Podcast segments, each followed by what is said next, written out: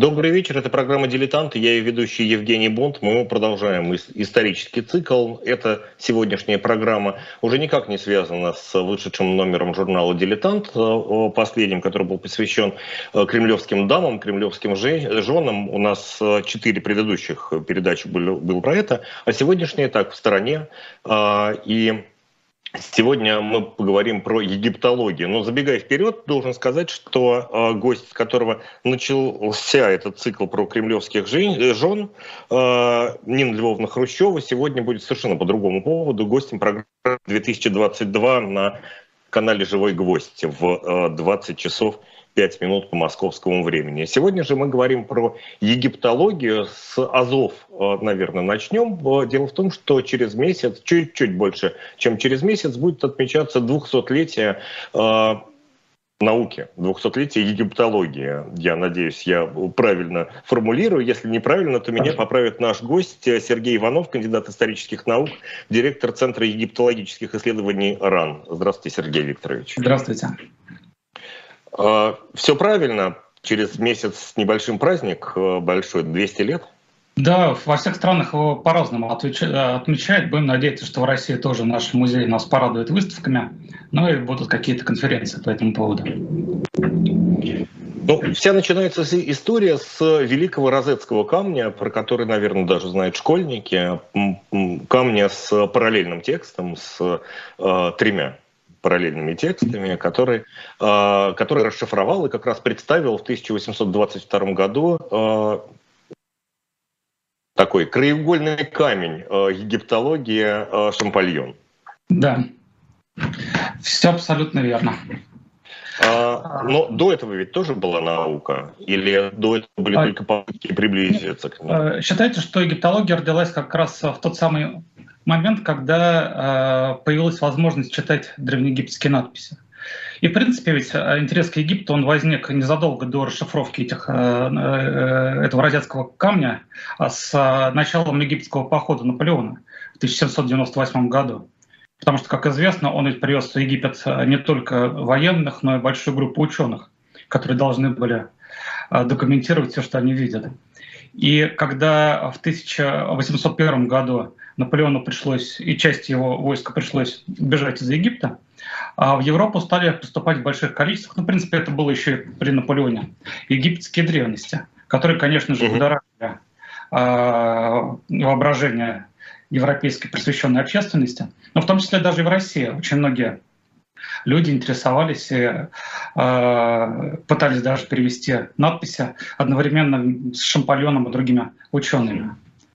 Э, чуть-чуть назад вернемся, когда Наполеон предпринимал э, свой египетский поход, но ведь у первого консула, которым он тогда был, э, ну, были несколько другие заботы. Были, его больше, наверное, заботили англичане. Как было принято это решение, почему было принято это решение взять с собой ученых? Ну, в свою очередь, каждый французский школьник знает э, фразу Наполеона «сто веков смотрит на нас с вершины этих пирамид». Это его личный какой-то интерес к истории или это э, век просвещения? А, я думаю, что и то, и другое. Потому что, э, в, принципе, э, ну, Наполеон он был еще довольно честолюбивым человеком, и, конечно же, ему хотелось принести, во-первых, цивилизацию везде, куда только можно было, но и взять что-то обратно. И, конечно же, он понимал, что Египет — это такая страна, которая а, достойна того, чтобы ученые там работали, описывали. И, кстати, а, еще есть другая замечательная фраза, когда войско Наполеона выходило на берег, он говорил, что ослов и ученых в середину колонны нужно ставить. Вот. А, да. И, собственно говоря, э, в принципе, э, мода на Египет, вот как раз она тогда стала э, зарождаться, Наполеон очень здорово оказался вот именно в этом тренде. Поэтому и «Дескрипсион для Египта», монументальное издание, которое стало выходить благодаря ученым, которых он взял, угу. в общем-то, оно произвело огромное огромный фурор, и, собственно говоря, мне кажется, нет ни одной большой страны, которая бы не покупала издания в нескольких экземплярах. Это что были... знали до, до египетского похода Наполеона, что знали вообще о Египте? ученые. Что знали в 18 веке про Египет? О Египте, ну, прежде всего, знали о том, что есть такая страна, а, в основном знали они а, из библейской истории, потому что а, Египет — это довольно важная часть Ветхого Завета. Исход. Да. да. И, собственно говоря, э, представления о Египте были весьма э, эфемерны. Даже вот у нас в России в XIV веке э, был, были путешествия ходаки, которые доходили до Египта, возвращались, оставляли своеобразное и весьма удивительное описание этой страны, но все это воспринималось как какая-то экзотика и не более того. Вот. А вся проблема Египта заключается в том, что начиная с конца IV века уже новой эры, иероглифическая надпись, иероглифическая письменность, э, она перестала существовать. А последняя надпись, сделанная на иероглифике, была э, оставлена в храме Исиды на острове Филе, это самый-самый юг Египта, в 394 угу. году. И после этого никаких более поздних надписей не сохранилось. Если никто не может читать эти надписи, то дальше начинаются разные домыслы и догадки. Вот в частности, даже в V веке а, жрец, египетский жрец из Верхнего же Египта, который, в общем-то, не сильно отстоял от э, времени написания вот последней надписи, он уже пытался как-то э, обобщить и э, осмыслить древнеегипетскую письменность, но там, там уже идет полная фантастика. То есть он пытался трактовать каждые значки по смыслу и, соответственно, придавать огромный какой-то эзотерический смысл древнеегипетским надписям. И, э, в принципе, э, интерес к Египту он время от времени вспыхивал. А в 17 веке э, был прекрасный немецкий ученый Анастасиус Кирхер, иезуитский священник, который через, опять же, через христианство, через коптский язык, это самая последняя стадия развития древнеегипетского языка, которая стала церковным языком египетских христиан. И зная, как вот этот язык, он пытался разобраться в более ранних э, надписях.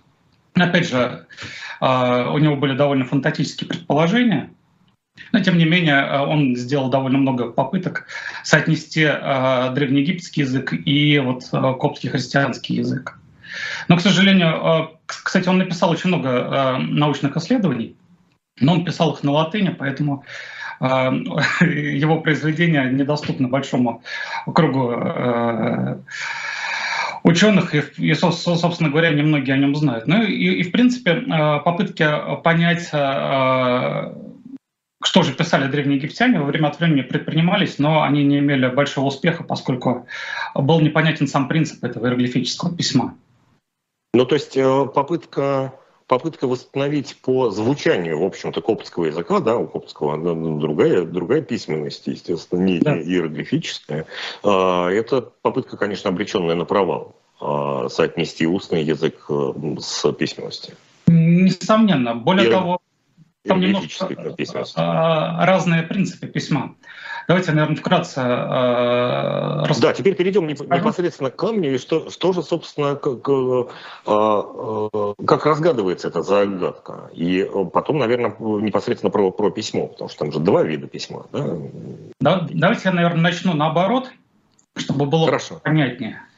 А, дело в том, что э, древнеегипетский язык, он существовал довольно долгое время, более трех тысяч лет. И, а, а, естественно, это не было нечто такое монолитное, что никак не изменялось. И э, этот язык прошел несколько стадий своего развития.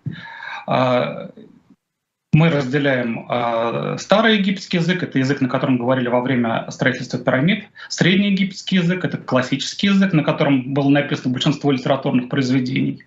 Далее идет новый египетский язык, а, потом а, начинается уже время, когда Египет активно завоевывает а, разные государства, и начинает появляться дематический язык. И после прихода э, Александра Македонского, э, опять же, здесь идут сложности коммуникации, поскольку э, иноземные захватчики, ну, не захватчики, а иноземные правители, носители греческого языка, более того, вся элита носители греческого языка, им надо как-то коммуницировать с местным населением, появляется некий такой птичий язык, который постепенно преобразуется в коптский язык. Это вот самая последняя стадия, которая ассоциируется с, христианскими, с христианским населением Египта. Но тем не менее... То есть, это... получается, получается, коптский язык — это такого креольского типа язык? Да, смесь, да? Да.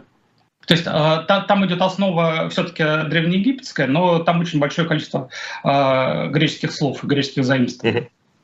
И, собственно говоря, вот э, теперь мы перейдем еще к письму, потому что существует несколько видов письма. Самое главное, то, с чем ассоциируется Древний Египет, это иероглифическое письмо. Иероглифы — это знаки, которые в преимуществе своем фонетические. Но э, египтяне не писали а просто алфавитными знаками. То есть э, алфавитный знак — это один знак, который обозначает один звук. А египтяне, э, некоторые знаки обозначали два звука, были знаки, которые означали три звука, четыре, даже пять. И в конце каждого знака ставили фонетического написания письма ставили детерминатив, как правило. Детерминатив — это слово, это значок, который обозначал категорию, к которой относилось то или иное слово. Угу. Если глагол бить, то там будет стоять человек с палкой, условно говоря. Или там держать будет изображен кулак. А, и так далее. И в очень э, расхожих фразах, каких-то формулах, которые часто употреблялись, э, очень часто делались сокращения за счет детерминативов. Таким образом, получалось, что один значок означал и целое слово. Ну или, конечно, mm-hmm. если слово какое-то короткое, то, соответственно, а, звуковой знак мог передавать все слово тоже. И, а, но а, этот знак, эту письменность вначале использовали для официальных документов, но уже там, начиная с эпохи Нового Царства, где-то 15 век до новой эры, появляется иератика. Вернее, иератика появляется на самом деле еще даже раньше. Это скорописное иероглифическое письмо, которое писали на папирусах. Потому что все время выводить вот эти значки очень красиво, но довольно затратно по времени. И поэтому появляется скорописный э, вариант иероглифики. А когда появляется демотика, это где-то 7 век до новой эры, демотика становится исключительно э, скорописной, и это вот просто такие значки, как, я не знаю, там, э, наши, кто изучал полиографию, наше русское письмо какого-нибудь там 17 века. Угу. И э, потом появляется коптский, коптское письмо э, для того, чтобы собрать э, воедино греческие слова, греческие звуки и египетский язык. Появляется вот специальное письмо, которое чисто алфавитное, и в нем содержатся еще вот греческие заимствования, заимствования греческих знаков. И теперь мы приходим к розетскому камню. На камне есть надписи на тремя видами письма. То есть две надписи на египетском письме, на египетском языке это иероглифическое письмо и, и э, демотика. И последние э, строки, э, 54 строки на греческом языке. языке. И, собственно говоря, вот это та основа, с которой началась дешифровка египетских иероглифов. Но а это же тоже автоматически э, автоматически не перевести. То есть э, меняются слова в предложении э, местами. Э, как, как именно и как долго проходила дешифровка розетского камня? А, ну, надо сказать, что проходила она не так долго, как могла бы. Камень был найден в 1799 году в городке египетской дельты, город Рашид или Розет. Угу. Почему он получил название Розетский камень? А, он был найден а, офицером Пьером Франсуа Ксавьером Бушаром, который, по всей видимости, был образованным человеком, все-таки классическое образование э, не пропадает даром, и он увидел надпись на греческом языке, которую он смог идентифицировать и даже частично прочесть. И уже он сразу же понял значение этого камня. После чего э, он доложил своему руководству. Руководство э, был такой генерал Меню, а, который тоже сразу же понял, что этот камень может быть ключом к дешифровке египетской письменности, сразу же переправил этот камень в, во французский институт Египта, который был основан в Каире еще Наполеоном. Там mm-hmm. с камня была снята копия, которые были разосланы в ведущие научные учреждения Франции. То есть работа по дешифровке началась практически сразу. Греческий текст был тоже переведен практически сразу. И, собственно говоря, сейчас, вот если где-то идут э, переводы э, этого текста, идет перевод именно греческой части, потому что он наиболее полно сохранился. И э, далее началась э, борьба за этот несчастный камень, потому что в 1801 году э, французам пришлось оставить Египет, и по одной из резолюций э, отходного договора э, французы могли забрать с собой все э, инструменты, находки, древности, которые были найдены египетскими учеными в Египте. Но англичанам, англичане на это не согласились. Камень был спрятан в, в доме, в подвалах этого генерала Меню, который пытался объявить этот камень своей собственностью. Но в конце концов англичане, поскольку они знали уже о существовании этого камня, и он уже нашумел в Европе, они потребовали, чтобы этот камень был передан э, в Англию.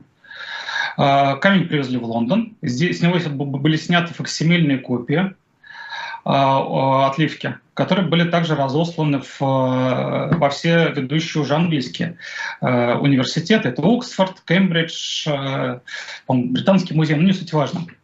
И далее, спустя какое-то время, камень был выставлен на всеобщее обозрение. То есть, начиная с 801 года, с 1801 года, камень уже стал таким вот символом э, некой работы, которую научному сообществу предстоит сделать. И уже вот... То есть бился не один шампальон над, над камнем, а бились ученые всего мира, да? Так, да, бились ученые штампом. всего мира. Я спрошу. Даже вот о, наш э, ученый Гульянов, активно занимался этим. И, кстати, декабрист Батеньков тоже, он крайне интересовался и почти вместе с Шампальоном э, тоже пришел к каким-то своим выводам по дешифровке иероглифов. То есть это был такой процесс, который был увлечен э, более-менее весь просвещенный европейский мир. И э, среди Э, людей, ученых, которые максимально близко подошли к э, расшифровке этого камня, вернее, не то, что максимально близко, но э, предложили основные принципы работы. Это был э, э, французский ученый Селестр де Сасси и э, шведский э, дипломат, из головы вылетело его имя. Ну, не суть важно. В общем, э, они предложили э, именно сопоставление э, надписей греческой и демотики, и, и египетской, но основная проблема была в том, что поскольку демотика, она писалась строчками и какими-то значками, которые максимально походили на европейское письмо, основное внимание вот этих ученых уделялось именно последней фазе дематическому письму. В то время как, надо сказать, что даже до сегодняшнего дня демотик остается одним из самых э, неизученных языков, потому что там один значок мог обозначать несколько звуков, в то же самое время была очень большая вариативность написания этих значков. И, собственно говоря, вот они искали ключ не совсем там, где он мог бы быть. А иероглифический... Демотика это, это такая скоропись на, на грани стенографии, получается. Да, да. Вот, и хотя она выбитая на камне, но все равно э, она довольно сложна для прочтения. Э, и, и, и переводы. Вот. И, э, в принципе, э, самым э, важным ученым, который максимально близко до Шампальона подошел к изучению этого камня, был э, английский ученый э, Томас Юнг, который был mm-hmm. физик, медик, э, наверное, последний человек-энциклопедист своего времени, потому что что он только не сделал в области э, самых разных наук, и в том числе он интересовался языкознанием. И, э, в частности, он начал, э, опять же, пытаться сопоставить э, разные виды э, письма, и э, краеугольным камнем было, были царские имена, а также вот какая-то частота, часто, часто, э, то есть что начали делать? Начали проводить частотный анализ. Взяли mm-hmm. греческий текст и смотреть, какие слова употребляются в нем чаще всего и с какой периодичностью. И далее эти слова стали выискивать в э, текстах, э, написанных дематическим и иероглифическим письмом. И надо сказать, что э, Томас Юнг продвинулся довольно далеко.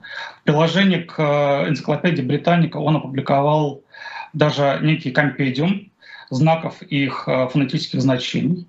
Большая часть из них была э, неверна, но тем не менее вот э, он э, показал, как, э, в какую сторону нужно двигаться. И, э, и, собственно говоря, э, в английском мире, в англоязычном мире Томаса Юнга считают истинным открывателем принципа дешифровки иероглифов, поскольку же ну, Наполеон всего лишь последовал его стопам. И надо сказать, что французский ученый Шампальон, он вообще как бы официальное открытие дешифровки египетских иероглифов заключается в следующем.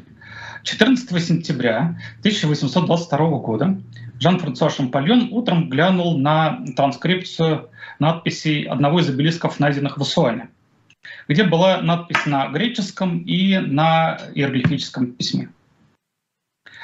Увидев, опять же, а, частотность употребления имен, а Юнг уже установил, что царские имена выписывались специально в кружочках, карточках так называемых. Угу. Шампальон смог сопоставить и выделить имена Клеопатры и Птолемея.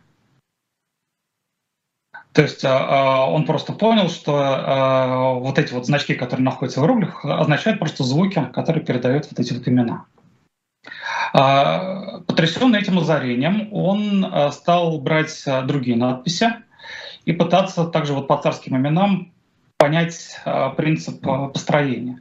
И следующим, следующими были именами, имена Рамсес. Там был значок э, из двусогласного знака Мес, Ра и Мес. И Тутмос, угу. то же самое. И так э, он понял, как именно надо читать египетские иероглифы, и начал составлять, э, пытаться как-то систематизировать вот это свое открытие. И уже э, 22 сентября он написал письмо президенту э, Французской академии наук, где, собственно, суммировал э, результат своего открытия. Ну, то есть всего лишь вот этого озарения до, до открытия и э, презентации этого открытия прошла неделя. Да, но надо сказать, что Шампальон довольно долго работал над этим. То есть э, вот эта официальная э, легенда, но на самом деле Шампальон, во-первых, он знал огромное количество языков, древних и современных. Он был очень способным э, в языках. Кроме того, он, э, собственно говоря, уже много лет бился над э, попыткой расшифровать египетские иероглифы, но он пошел неверным путем. Он считал, что э, египетские иероглифические знаки обозначают слова, а не, а не звуки. И вот именно в этот день он э, понял свою ошибку. И надо сказать, что, э, в принципе, они э, переписывались с Томасом Юнгом, и Томас Юнг щедро делился с ним своими открытиями. И, собственно говоря, когда вот он увидел, что вот расшифровывать надо именно таким образом, он обратился, естественно, к трудам Юнга и быстренько изложил свою теорию дешифровки. Но Юнг считал первооткрывателем Шампальона или себя, интересно? А, Юнг расстроился, и он предпочитал э, не общаться и не говорить э, на эту тему. Но надо сказать, что открытие Шампальона э, было принято не сразу, особенно во Франции. Кстати, Российская академия, академия наук сделала Шампальона довольно быстрым своим членом уже через пять лет. А на родине э, заслуги Шампальона были признаны не, лет через 10 только. Потому что э, были постоянные споры, кто был первым, Шампальон или Юнг. Плюс ко всему сразу же появилось несколько других исследователей, которые, переначив немножко слова Шампальона, стали выдавать их, его текст за свой. И, собственно говоря, там было довольно много э, путаницы. Ну, то есть началась уже такая рутинная научная, научная склока и научная работа при, да. при этом. Да. А как, а, как дальше развивалась египтология? А, скачками, этапами? Были ли какие-то поворотные моменты следующие? Ну, в принципе... Вот этот ключ, ключ, ключ, который нашел Шампальон, какие двери он позволил открыть? Он э, позволил э, понять, что египетский язык, в принципе, можно читать. Дальше началась э, огромная лавина различных экспедиций в Египет, поскольку нужны были тексты, которые читать. И сам Шампальон возглавил э, тосканскую экспедицию в э, Египет. А тогда же была и прусская экспедиция в Египет. И, и было очень-очень много экспедиций, целью которых, так же как э, экспедиция французских солдат, было просто приезжать в Египет, не только копать, привозить древности, но и просто копировать надписи. И э, вот самый первый этап египтологии, он заключается в накоплении первичных каких-то данных и э, первичных надписей. И, опять же, совершенствование Э, способа прочтения. То есть грамматика Шампальона, конечно, является фундаментальным трудом, но прошло не менее ста лет, чем э, перед тем, как появилась более-менее приемлемая грамматика египетского языка, которой вот мы пользуемся до сих пор. И, и собственно говоря, э, Открытие Шампальона, оно как раз а, дало толчок а, к интересу к Египту и его культуре, и дальше вот а, начался процесс накопления, и после чего вот начался процесс уже осмысления. В начале 20 века появляются сводные, основанные уже на египетских текстах, истории Древнего Египта, появляются переводы и, опять же, осмысление древнеегипетской религии – и вот э, сейчас мы подходим к тому, этапу, когда э, накоплено довольно большое количество материала, но все равно как бы его нужно еще добирать, копить и осмыслять. Понимаем ли мы, как звучал э, на разных этапах своего существования древнеегипетский язык? А, абсолютно не понимаем. То есть существует довольно много э, разных теорий и попыток восстановить звучание древнеегипетского языка. Дело в том, что... Есть же главный, глав, глав, главный метод, ведь, э, насколько я понимаю, это э, нахождение опечаток, описок и понимать, как, как, как, как это менялось. Да? Там, не знаю, безударные гласные, глухие согласные. Mm-hmm. Есть, ли, есть ли вот такое примерное хотя бы понимание звучания? звучания? Ну, примерное понимание очень многие пытаются экстраполировать э, звучание с коптского языка. Но надо понимать, что коптский язык это последняя стадия э, развития. Но если учесть, как отличаются новогреческие и древнегреческие, это, наверное, тоже тупиковый э, путь. Ну, но, но, в принципе, если взять, э, к примеру, современный русский язык и посмотреть, как читают одно и то же предложение в разных частях нашей большой страны, тоже mm-hmm. будет э, большой показатель к тому, что, ну, э, конечно, есть некий универсальный язык, я не знаю, центрального радио и телевидения, но все ли так писали, все ли, так, все ли на нем говорили. А, а основная проблема, да, заключается в том, что древние египтяне, как э, египетский язык, он принадлежит к группе семитохамитских или афразийских языков. И особенностью этого языка является то, что а, египтяне писали без гласных так же как э, современный арабский язык или иврит. И поэтому... А на письме там огласовки, да? Нет, огласовок нет. Есть. Огласовок нет. Огласовок не было. Э, были полусогласные, э, такие звуки, как «и», «у», которые условно считаются гласными, но они не гласные. И, в принципе, современная, ну, в современной египтологии применяется так, так, так называемая школьная огласовка, где между согласными вставляется буква «е». Там, амент, хетеп, угу. и так далее, и так далее. Вот. Но это, естественно, довольно условно. Есть какой-то ключ к огласовке благодаря иностранным э, надписям. В частности, когда Египет э, был под персидским э, влиянием, сохранилось много надписей на арамейском, где передавались какие-то египетские слова и понятия. И через угу. язык или там э, через греческий язык, как, э, где, где названы какие-то египетские слова, можно представить, как это звучало. Но опять же, насколько это... Ну, то есть фактически транслитерация на другие языки помогает да. нам только установить да. звучание. Именно так. А, что такое, а, наверное, с этого стоило начать, но вы так, знаете, в середине. Что такое преимущественно египтология вот а, на протяжении этих 200 лет? Это скорее филология, это скорее лингвистика как часть филологии, это археология. Что, что здесь ключевое? Ну, египтология, э, следуя из того, что, собственно, ее э, рождение связывается с дешифровкой египетских иероглифов, прежде всего это была филология. Филологии и изучения самой разнообразной египетских текстов.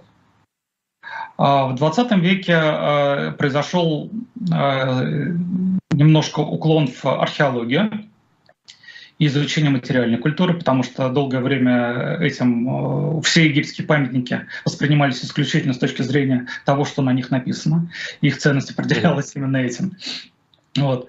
А, но э, в следующем году э, в Лейдене будет конгресс египтологов, и что, вот, например, меня удивило в программе этого конгресса, в том, что традиционные, древнеегип... традиционные египтологические темы, такие как египетская археология, египетские египетская филология, тексты, религия, они вообще не заявлены в, в рамках тем этого конгресса. Конгресс. Случается раз в 4 года, это большое событие в мире египтологии, но, э, видимо, его решили сделать юбилейным, и э, основная тема — это будущее египтология, и основной акцент идет на междисциплинарные исследования.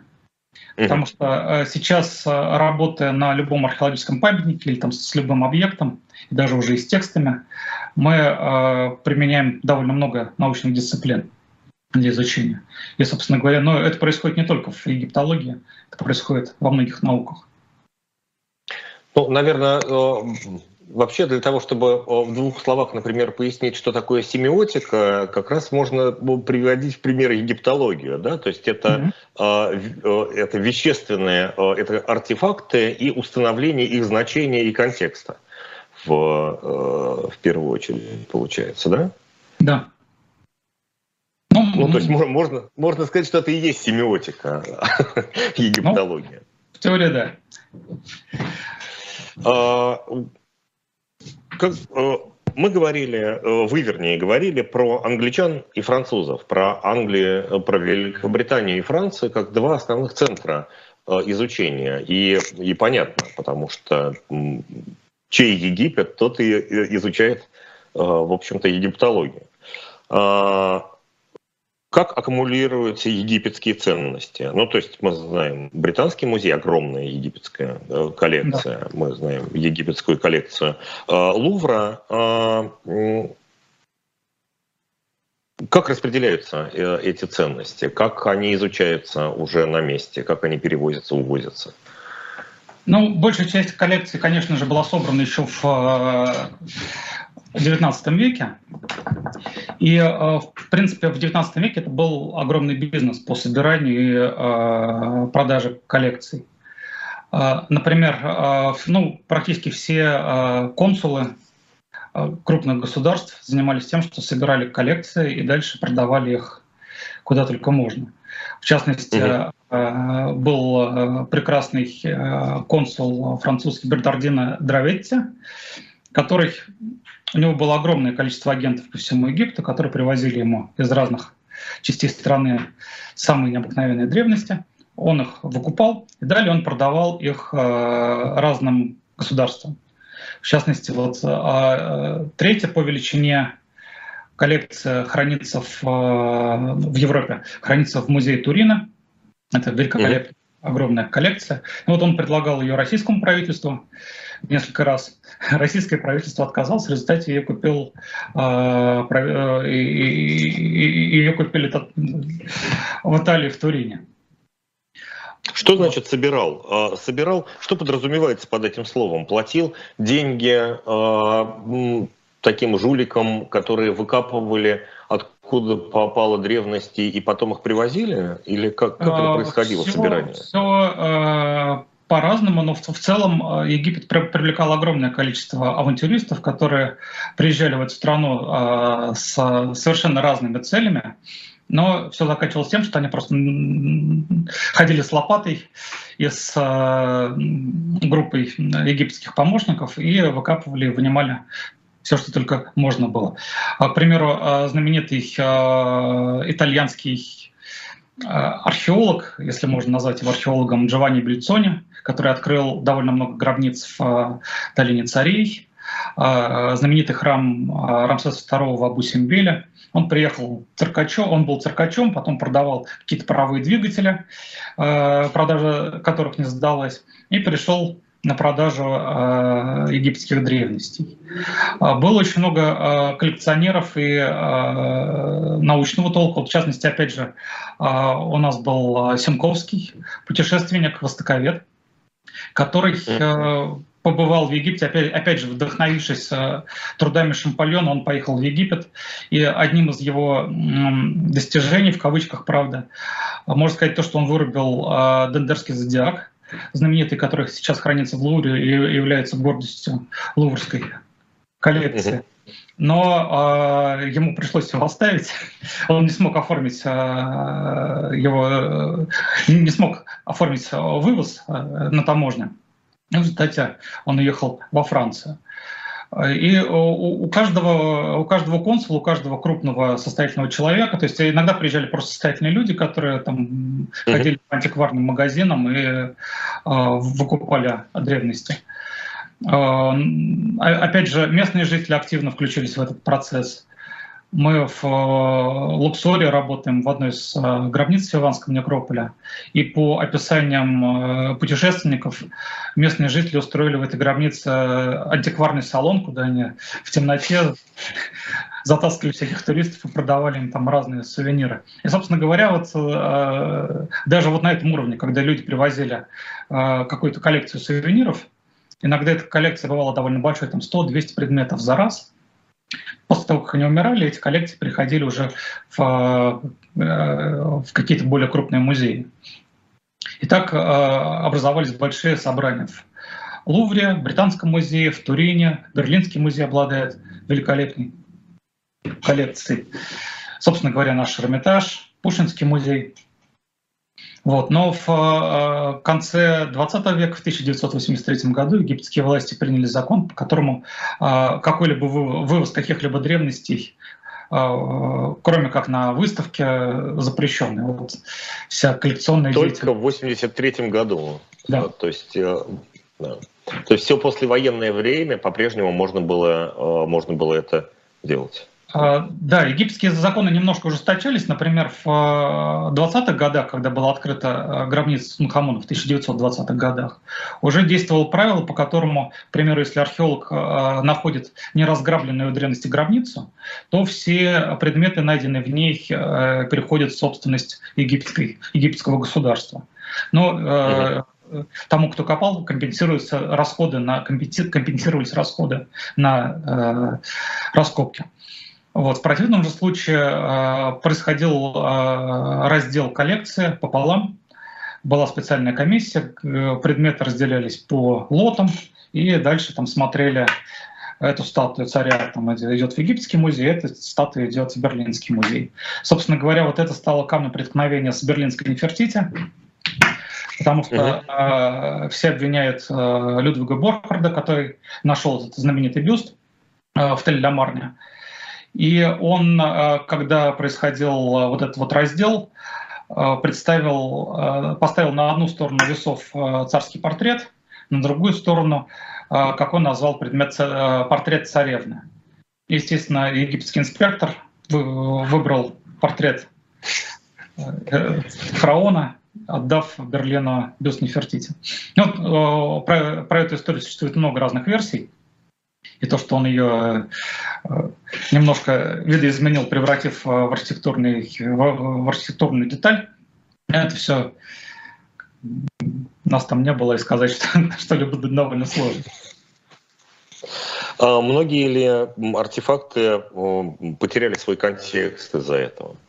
А, почти все э, предметы, которые были вывезены таким образом, оказались вне контекста. За исключением тех, которые были э, найдены в процессе раскопок. Вот, например, уже раскопки Борхарда, это э, довоенные годы, э, велась уже какая-то документация э, того, что... А до, этого, до этого не велась. Весь 19 век не было записано, откуда тот или иной сосуд или бомбовая статуя.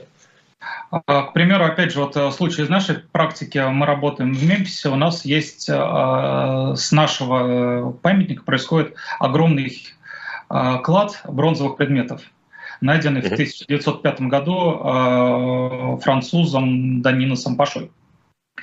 Предметы крайне интересные, и, собственно говоря, он раскопал огромное пятиэтажное здание из торцового кирпича. Э, опубликовал он свои раскопки только через три года, написав, что нашел он где-то к северу от э, одного из э, холмов древнего Мемфиса. И, собственно говоря, где это находилось, никто толком уже и не знает. Мы, не только мы, многие предпринимали разные попытки локализовать это место, но абсолютно безрезультатно. И в начале, ну, в начале 20 века появился отец, собственно, археологии, опять же, в Египте, вернее, как отец археологии в целом, но он начинал работать в Египте, это англичанин а, Мэтью Флиндерс Питри, который первым стал составлять планы и описывать места, где, как и что он копал. Он также зарисовывал сосуды, и, и собственно говоря, в принципе, он заложил основы вот именно научной археологии, которую мы имеем сегодня. И вот начинал он это делать в Египте. Но даже, опять же, вот он, он, он работал в нашем же Мемфисе, памятник 63 гектара, описание э, того, что он сделал э, на 12 страницах текста, из которых три страницы — это комментарии по поводу местного египетского населения и то, что они делают с египетскими памятниками.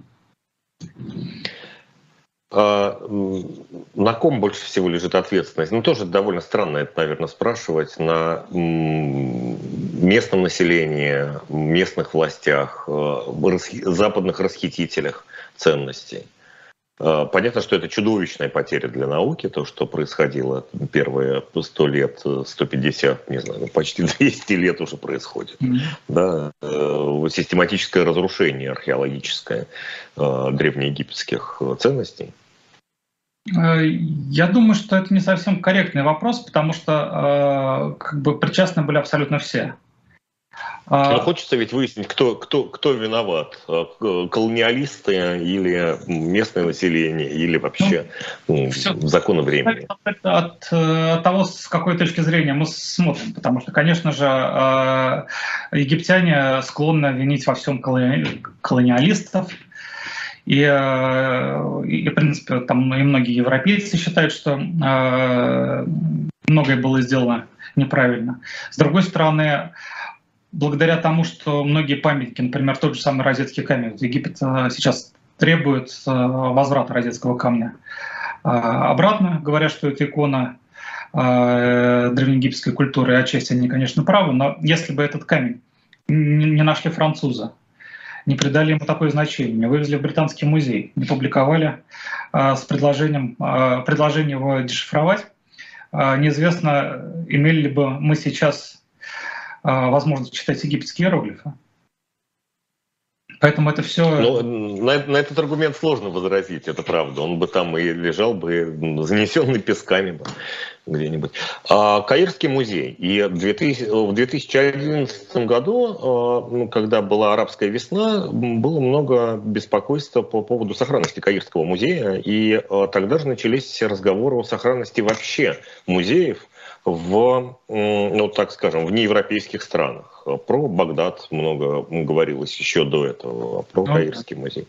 А насколько, насколько велики были тогда потери? А, потому что я, честно говоря, за этим позже не следил, но тогда помню, что были сообщения, что частично был разграблен Каирский музей. А, потери были на самом деле, ну, сложно сказать, что, э, вернее, нельзя сказать, что потери были незначительны, но в контексте а, всей коллекции и, и, и понимая, сколько вещей там, в принципе, хранится, а, ну, я бы сказал, что египетский музей э, разграбление практически обошло стороной.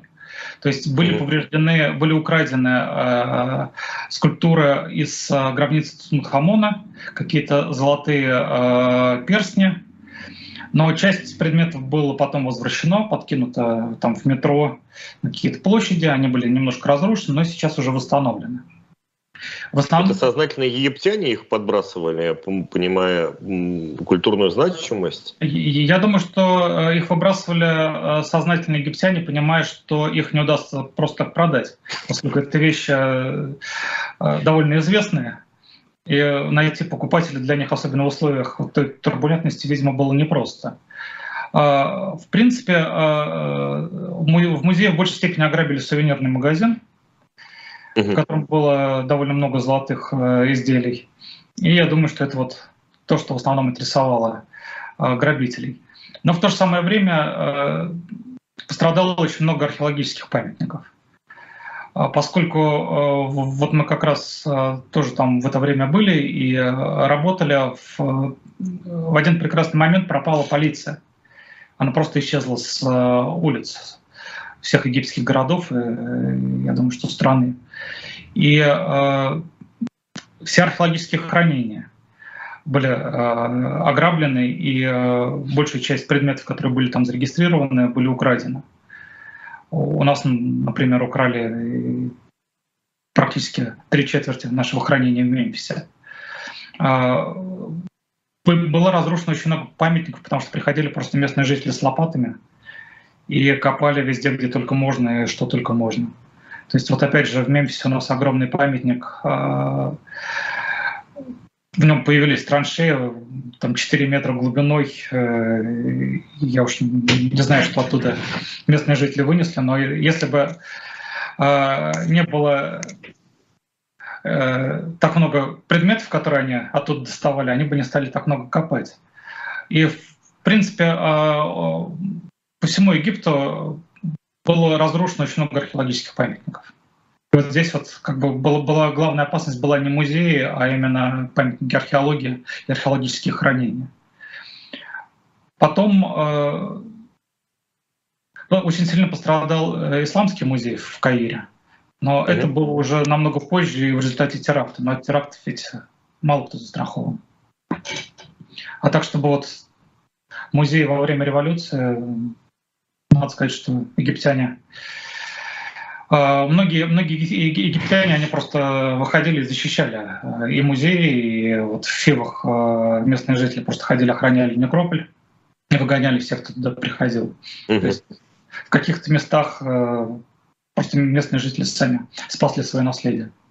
Ну, то есть это не было тотальное мародерство, где все только, только и ждали 200 лет, чтобы это все, все, все разграбить. А про, про защиту это, я не, это, я, это очень интересно, конечно, деталь, да. Но это зависит еще от, от самих людей, потому что, к примеру, в э, Луксоре, особенно на западном берегу, э, большая часть, ну не большая часть, уже, уже не большая часть, к сожалению, э, населения задействовано в раскопках. То есть они, мы их нанимаем как рабочих, они Э, работают в разных качествах э, в экспедиции, и поэтому они, в общем-то, понимают, с чем они имеют дело, и что вот это им приносит доход. Плюс ко всему почти все они задействованы в туризме.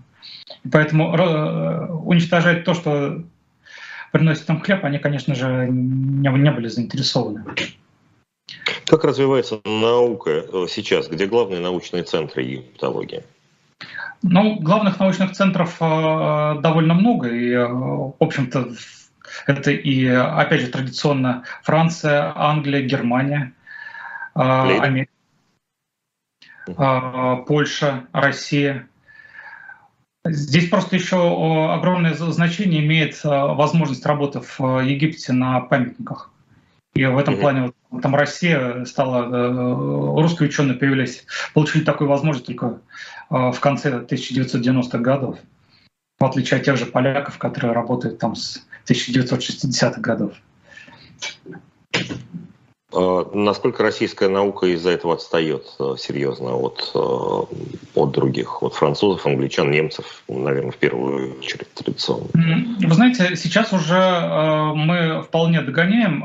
Мы в большей степени страдаем, на мой взгляд, от того, что еще во время репрессий были уничтожены фактически целые отрасли науки.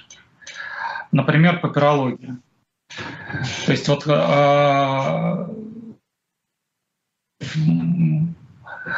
были ученые с мировым именем, которые были репрессированы, э, и их ученики, непосредственно ученики как-то растворились. И, собственно говоря, вот сейчас мы также работаем в Фаюме, у нас довольно много папирусов.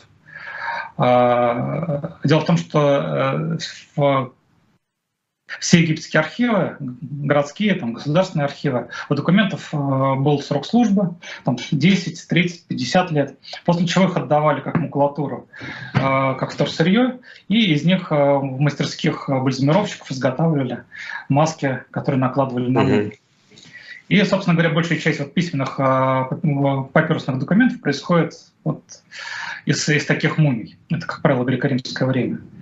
И у нас э, прошло довольно много времени для того, чтобы появился человек, который, собственно говоря, э, Елена Чипли, она училась э, в Англии, и сейчас она работает у нас, и до ее прихода, собственно, мало кто мог прочесть эти документы.